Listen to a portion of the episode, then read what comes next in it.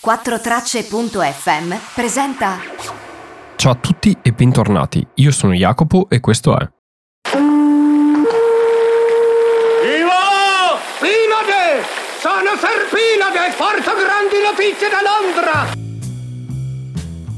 Ciao a tutti e bentornati. Come state? Oggi a Londra c'è ancora una giornata stupenda e è un po' un peccato che siano arrivate delle notizie ieri che mi hanno un po' toccato da vicino e un po' colpito nell'umore. Chi mi segue su Facebook sa di cosa voglio parlare oggi e oggi parlerò del sistema punti di immigrazione che è stato approvato ieri dalla Camera dei Comuni britannica. Se ne era iniziato a parlare a gennaio di questo nuovo sistema e era tutto in pur parler, però a quanto pare ora è definitivo, perlomeno è passato alla Camera dei Comuni, dovrà passare alla Camera dei Lord, però mi piacerebbe vedere quello che abbiamo ad oggi. Sul sito del governo ci sono già tutte le informazioni necessarie relative a questo sistema e vorrei vederlo con voi oggi, quindi inizierò dicendovi che cos'è, cosa dice questa legge e quali sono quindi i punteggi, come, come impatterà e quali saranno poi gli effetti non solo per le persone che verranno, quindi per chi vorrà venire, ma anche gli effetti per chi vive qui e per l'economia britannica. Allora, vorrei cominciare con il tweet del Home Secretary che ha fatto ieri, che ha twittato dicendo We are ending free movement to open Britain up to the world. Quindi sostanzialmente ha detto stiamo finendo la libertà di movimento per aprire la Gran Bretagna al mondo. E questo tweet già mi aveva un po' confuso. Come puoi aprire uno Stato se in realtà aumenti le barriere? Sono stato criticato su questa mia battuta fatta online da eh, britannici conservatori dicendo che in realtà questa legge dà la stessa possibilità a tutti di accedere al Regno Unito e non avvantaggia le persone provenienti dall'Unione Europea. E sono d'accordo su questa cosa, è vera.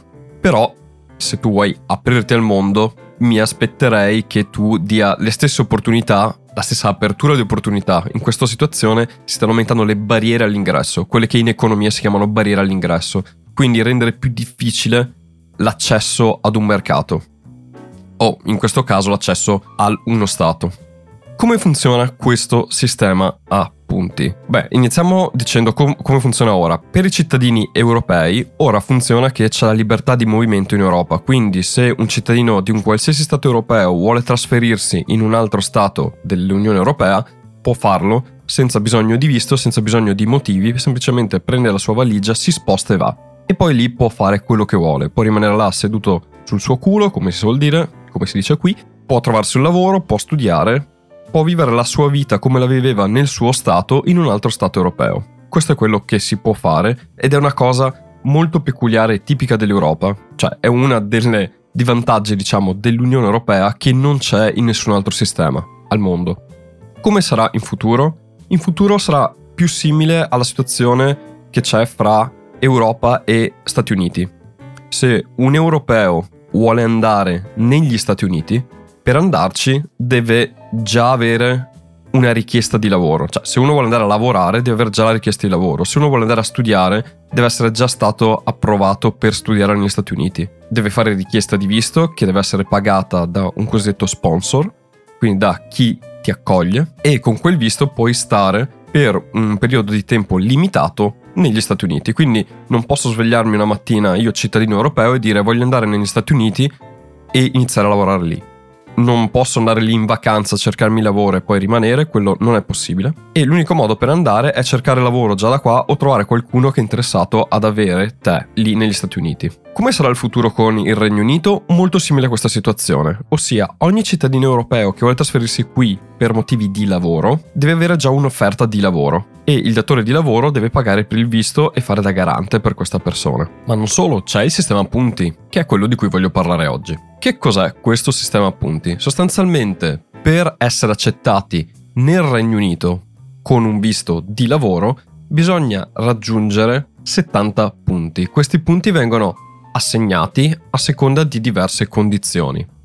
Ci sono tre condizioni che sono obbligatorie, ossia se manca una di queste tre condizioni, anche se si arriva a 70 punti, non si può accedere al Regno Unito.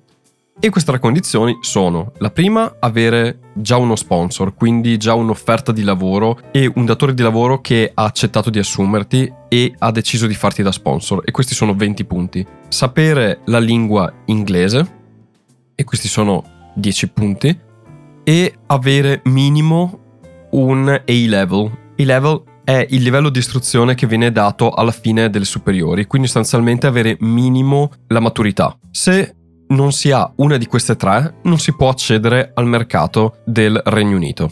Quindi ricapitolando, le tre condizioni minime sono avere già un'offerta di lavoro, avere la conoscenza della lingua inglese e avere minimo la maturità. Ma come avrete fatto i conti, 20 più 20 più 10 fa 50, quindi servono altri 20 punti. Se avete solo queste tre condizioni, non, avete, non potete accedere al sistema britannico. Quali sono le altre condizioni per fare punti? Il secondo fattore, oltre a questi tre già citati, è il salario che vi verrà dato, quindi quanto prenderete. È stato imposto un minimo salariale agli immigrati. Attualmente gli immigrati possono prendere qualsiasi tipo di stipendio e prendono anche stipendi molto molto bassi.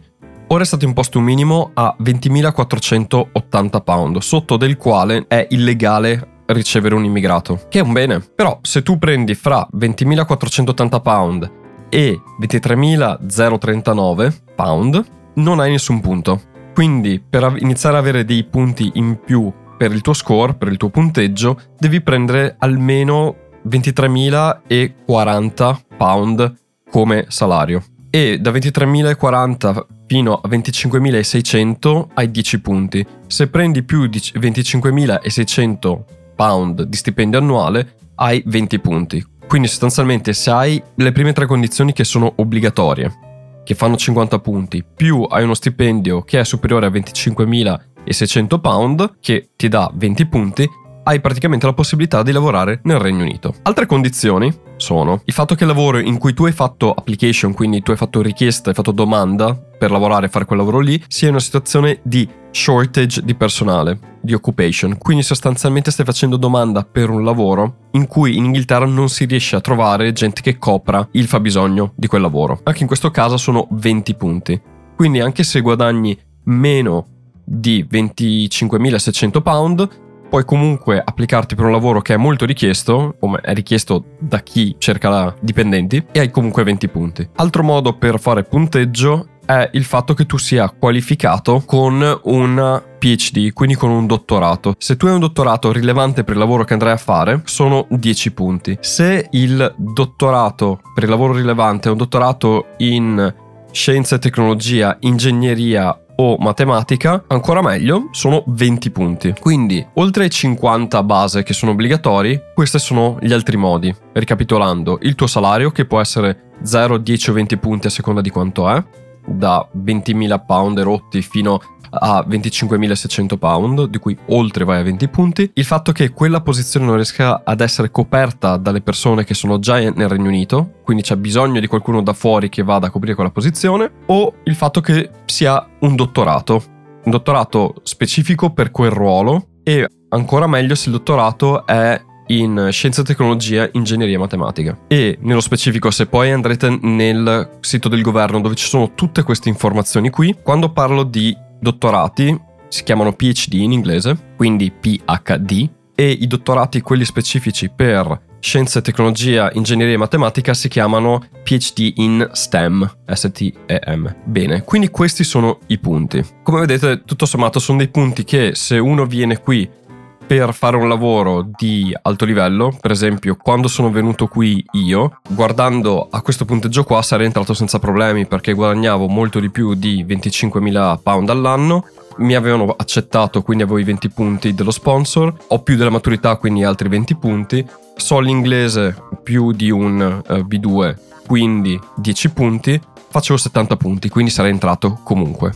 Quindi in che situazioni ha impatto questa nuova legge. Per capire questo bisogna vedere un po' qual è la situazione attuale dell'immigrazione britannica e per fare questo mi affido a dei dati che ho trovato sul sito dell'Osservatorio per l'immigrazione britannico. E quello che si va a scoprire quando si guarda i dati è che la maggior parte degli immigrati, in particolare dall'Unione Europea, sono immigrati di, uh, con low skills, come si suol dire, cioè non professionalizzati. Anzi, per essere più specifici, più del 60% degli immigrati dell'Unione Europea fa lavori in cui non sono richieste delle abilità professionali e specializzate. In particolare veniamo impiegati nelle costruzioni, nell'hospitality, nell'agricoltura, tutti ruoli in cui un inglese medio non andrebbe soprattutto agli stipendi che vengono presi ora. Quindi sostanzialmente questo avrebbe un impatto sicuramente sul numero di immigrati che arriverebbero, però avrebbe un impatto anche sull'economia locale perché andresti a toccare proprio i lavori in cui è più difficile trovare persone qui nel Regno Unito.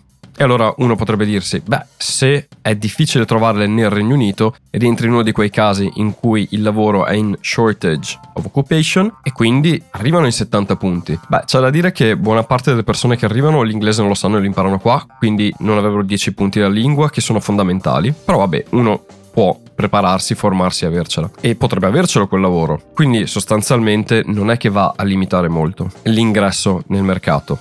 Sicuramente disincentiverà tantissime persone che vengono qua solo per fare lavori occasionali per imparare la lingua e poi tornare nel loro stato di origine, perché ci sono molti che vengono qua, anche dall'Italia, lo sappiamo, per, a Londra per farsi un periodo, lavorare un po', imparare la lingua e poi tornare a casa. E questa opportunità non esisterà più perché in quei lavori lì non si guadagna sicuramente più di 20.000 pound all'anno e anche perché per fare la richiesta di uno sponsor, lo sponsor deve pagare per essere autorizzato a ricevere immigrati. E questo è uno dei nodi che, a cui volevo arrivare. Questa nuova legge sicuramente ridurrà l'immigrazione di persone non qualificate e per l'economia britannica ha un senso.